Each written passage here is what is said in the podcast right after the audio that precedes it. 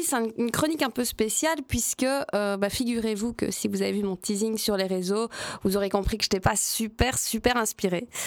Malgré tout, bah, j'étais quand même invitée, donc j'ai quand même dû venir euh, papoter un petit peu avec vous. Et en fait, bah, au début, je me demandais de quoi est-ce que j'allais vous parler. La Chandeleur, le Super Bowl, le Carnaval ou encore les nouvelles mesures Covid. Bon, nouvelles, on s'entend, il n'y en a pas vraiment. Et en plus, c'est pas comme si j'avais grand-chose à dire dessus. Du coup, euh, là, j'étais vraiment en mode page blanche, en fait. Et, et ce que je comprends pas, c'est que moi, je suis une meuf qui a genre soixante mille idées de business à la seconde. Par contre, au moment de pondre ma chronique, impossible. Je sais pas, peut-être que mon cerveau s'est atrophié à force de rester confiné. Mais en fait, vraiment, comment ça se fait qu'une personne super créative, c'est moi, se retrouve parfois en panne d'inspiration? Alors, désolée pour le petit bruit de papier. Euh, déjà, bah, première chose, je vais pas vous mentir, moi, ça fait quelques semaines que je suis full de chez full. Chaque seconde, tant au boulot que dans le privé, est rentabilisée. Alors, à mon avis, euh, c'est la, la conséquence de toutes mes bonnes résolutions. Vous avez peut-être vécu ça aussi. Et puis, bah, malgré tout ça, un travail de planification euh, pas top top. Donc, du coup... Euh, pardon, je suis complètement perdue. Vous voyez, je ne suis pas inspirée et je ne suis pas non plus cerveau, concentrée. C'est ça. On te laisse reprendre ta ligne à ton aise, tu l'as retrouvée ? Oui, mais alors ce qui est très bien, c'est que ça fait un super lien avec la suite, puisque ce que j'allais dire, c'est qu'en fait, pour être inspirée, il faut aller laisser son cerveau vagabonder, et c'est exactement ce que je viens de faire. C'est quand même un peu dommage d'être inspirée pendant que je lis ma chronique, plutôt que quand je l'écris.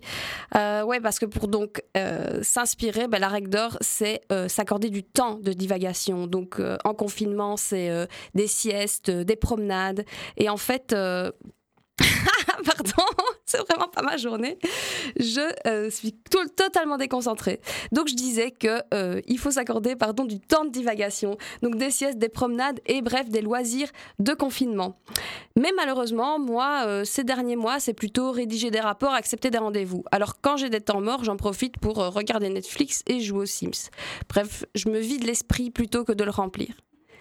Et en fait, euh, bah, ce syndrome de la page blanche, il arrive quasi systématiquement chez moi et probablement chez vous tous quand on doit commencer quelque chose à partir du début.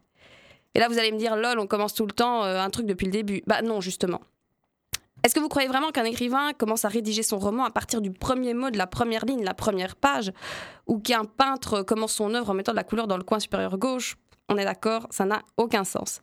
L'écrivain, il va peut-être créer un synopsis, construire des personnages, reprendre une idée qu'il n'a finalement pas utilisée dans un précédent ouvrage. Et puis le peintre, bah, lui, va crayonner, euh, tester des techniques, des mélanges de couleurs. Et en fait, bah, c'est tout ce travail préparatif, effectué petit à petit, qui va permettre d'habilement contourner le blocage que euh, bah, j'étais en train de vivre au moment d'écrire ma chronique. En fait, quand on essaie de commencer par le début, on commence juste pas du tout. Mais alors, comment est-ce qu'on sort de cette panne d'inspiration ? Perso, j'ai trouvé un remède imparable et il est super basique, juste y aller. Quel que soit le domaine, hein, qu'il soit artistique ou pas, on a tous une capacité dingue à se poser plein de questions sans importance pour s'auto-justifier qu'on ne doit pas se lancer. Moi, je l'ai vécu dans mon activité de styliste au moment de couper mon tissu pour commencer ma collection. Genre, est-ce que je suis bien sûre que mon patron est bon? Est-ce que mon tissu est bien plié? Est-ce que mes ciseaux sont assez bien aiguisés? Est-ce que le vêtement que je veux faire est cool? Est-ce que le tissu est vraiment le bon? Et je peux continuer comme ça encore pendant des heures. C'est typique aussi chez les entrepreneurs qui se lancent, ou plutôt qui devraient se lancer. Par exemple, moi j'en croise euh, au hub tout le temps des gens qui se forment encore et encore, persuadés qu'il leur manque telle ou telle compétence pour être prêts. Puis il y en a d'autres, ils vont donner toute leur énergie sur papier, mais ils vont me trouver un milliard d'excuses pour pas devoir aller parler à quelqu'un en vrai. Et en fait, cette technique, elle marche assez bien, puisque bah, comme on n'est pas des voyants, on n'a aucune chance d'apporter une réponse certaine à toutes ces interrogations.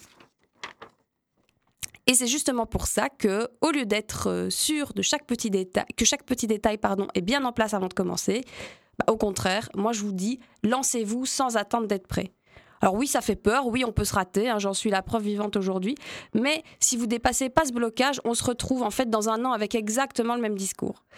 Allez affronter ce qui vous terrifie, vous vous rendrez bien vite compte que non, vous n'êtes pas assez maladroit pour couper en plein milieu de votre tissu n'importe comment.